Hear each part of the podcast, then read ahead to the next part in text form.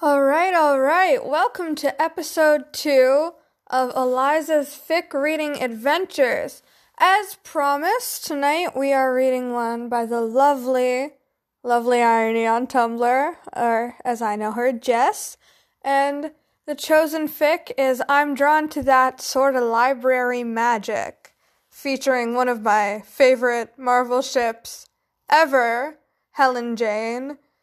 So, you know, maybe I'm a little bit biased when it comes to this. So, yeah, this one probably be slightly less insane than last episode. Much better writing because it's Jess, obviously. Anyways, here we go. I'm drawn to that sort of library magic.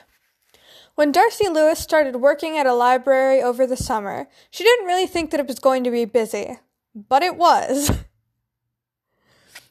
it reminds me of my local library. There are never any seats. Like, ever. And I mean, it's great that it's being used, but come on, guys. I'm but. I'm gay. I need to have seats so that I can sit on them incorrectly. Like, it's required. Anyways, there were tons of kids that didn't know how to be quiet, eccentric old people, and everyone in between. It was awesome. She also learned from one of the best librarians, Dr. Helen Cho. Helen doesn't take shit. She will burn people who don't pay late fees in her own personal hell. And Darcy has never wanted to be anyone more in her lifetime. Me fucking too, Darcy. There are things that Darcy knows about Helen.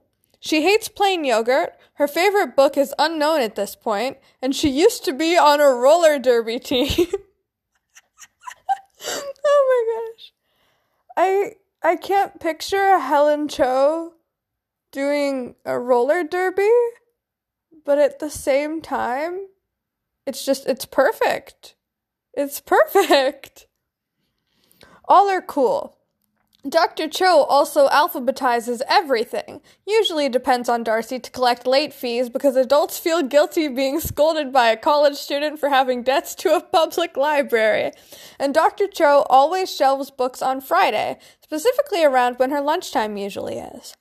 Darcy doesn't know why, mainly because she usually won't sacrifice lunchtime. but this is important. She's getting curious, and Helen just says that she likes shelving books on a Friday, so the weekend is worth it. She's off on Sundays, not Saturdays, so this doesn't make any sense. She doesn't need logic, she's Helen Cho. What she says goes. Come on, Darcy. That is, until Darcy finally skips her lunch break, resolving to eat her granola bar later when Helen can't see her. And then Darcy sees the thing that Helen won't tell her about. Or rather, the person. She's wearing a white t shirt, jeans, and boots. She has her jacket tied around her waist like a nerd and is currently focused on some Greek mythology book that is by far not the best. So, you know, she's a lesbian. It has the super long introduction about how Rome was the epitome and doesn't even mention anything about Zeus being a fuckboy. Three out of ten, lame ass book.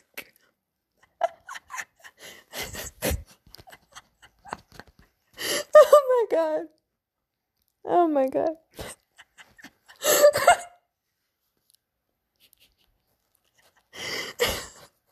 if it's a Greek mythology book, that doesn't mention anything about Zeus being a fuckboy, it's not a very good Greek mythology book. Like I'm just saying, it's not it's not good. That's what 95% of the myths are about. But Darcy sees Helen's expression and knows that this lady isn't just anyone. She likes her. According to her library card, her name is Jane Foster. Darcy technically shouldn't have this information, but she also isn't technically supposed to know how to get it either. Whatever. Jane greets Helen at the desk, asks how life is going, and also asks Helen a personal question. Hey, how did that lasagna turn out? You mentioned you were going to try some spicy sauce, right? And Helen smiles, which hasn't really been done for her which hasn't really been done before, except when Darcy showed her this video of her friend Bruce falling on his face. He was okay, it was just funny, and Darcy knows. Sure, she might be working towards a political science degree, but she's also allowed to have extracurricular activities such as matchmaking. Good for you, Darcy. Four for you. You go. Darcy starts becoming friends with Jane. She says hi to her while she's reshelving books and also learns that Jane really likes science. So does Helen. What a coincidence. She also may have accidentally found out that Jane and Helen both are insanely famous in the science community, and if anything could be described as thirsty, it's the reactions to the scientific paper. oh my god. I'm just imagining just a room full of scientists just fucking getting hard ons as they read one of Helen's papers.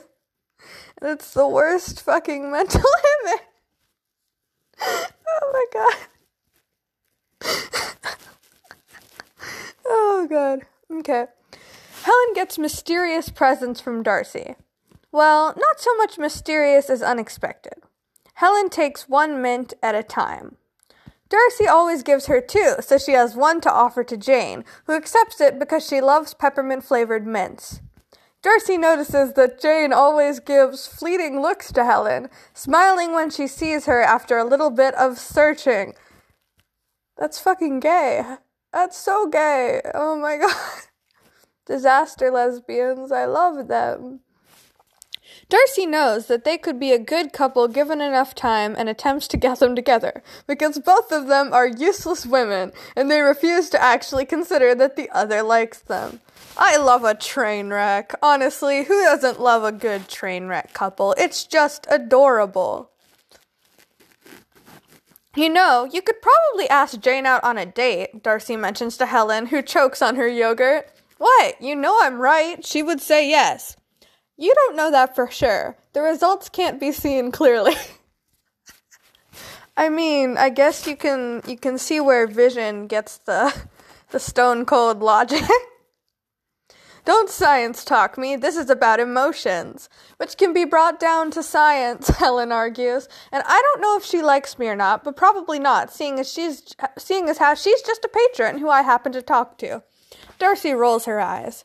Quit trying to logic yourself out of this. You like her, even though she ties her jacket around her waist like a geek. her jacket looks fine. Sure, it does. And you also think she looks fine. So go ask her out. I need like a wing woman who goes as hard as Darcy does. But Helen doesn't, and Darcy is stuck with a moody boss who says that emotional talk shouldn't be brought into the workplace. And so Darcy is stuck doing some circulation, making the calls to people who ignore the fact that they need to pay late fees, and also being moody because she doesn't like being scolded about her meddling.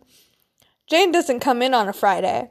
Helen claims she is fine, but she also doesn't say anything that lets Darcy know she's in an okay mood. Helen holds herself up in the poetry section and reor- section and reorganizes. Oh yikes, that's never a good sign.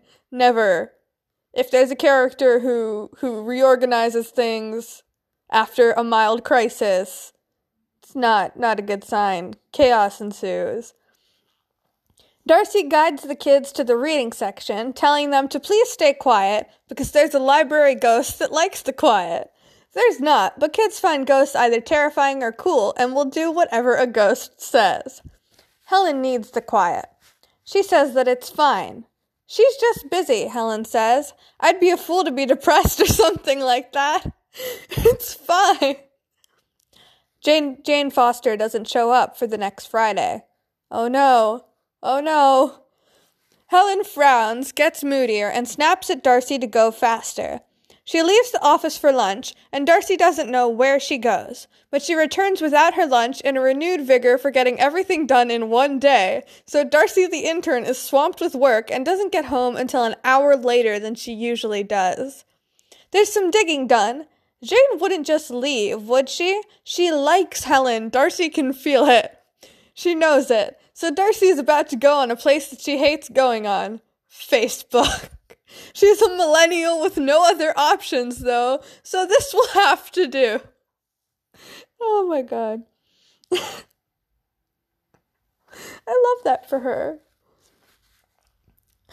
A millennial with no other options. What a mood. What a mood. As it turns out, there are a lot of Jane Fosters out on Facebook, and so Darcy has to search for an hour for the right one. Miss Foster doesn't use her account a lot, but she did give an update.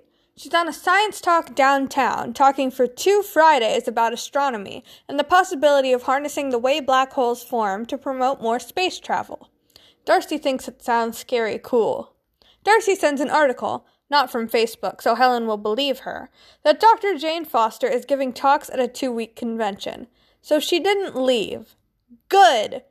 Good. Now she has to come back and she has to kiss Helen. I've made it law. She has to do it. Now, Dr. Helen Cho does not curse often. She has cursed twice since Darcy started working in the library. Once when she thought that the system was going to shut down, and the other time when Ethel the Extra showed up with her newest complaint on a late fee and why she shouldn't be paying it. So when she got a text, Darcy laughed for about close to 10 minutes. This just reminds me of this really cute headcanon that I had where Helen doesn't swear, but she does say like heck a lot. Like in a time of crisis, you'll just see this small worked up doctor going like, "What the heck is going on?" And I don't know, it could be really cute. Maybe I'm just tired and so everything seems really cute, but like Helen's just adorable, okay? She's adorable. She has to be. Shit, that's Dr. Foster? Yeah, Dr. Cho, that's your science crush slash library crush. I thought we agreed not to talk about emotions, Miss Lewis. I'm not at work right now. Free speech. They don't text after that, but Dr. Cho do- does seem to be lighter when Darcy sees her on Monday. She even hums a little bit to maybe Bach or some other composer that Darcy can't bother to remember. Did I say that right? Bach? Batch. Batch does not sound right. I don't know. I don't know. It's a dead, probably white composer guy whose name starts with a B. And now, as I say that, I realize that that's not very specific, but. Botch. No. Back. B A C H. It's that guy. oh, God. Okay. She's much more relaxed, but also really wants it to be Friday so she can see Jane. It's thundering and pouring rain on Friday. No one's really coming in, which is nice. For once, Darcy can get some of the circulation work done and get proper emails sent out and make sure that she didn't send ha ha ha lama, lama no. No.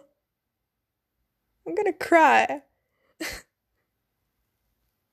I'm gonna cry and make sure that she didn't send ha ha ha LMAO. I sound like a fucking baby boomer. LMAO. Jesus Christ. I'm sorry, Jess. Your work deserves so much better than this.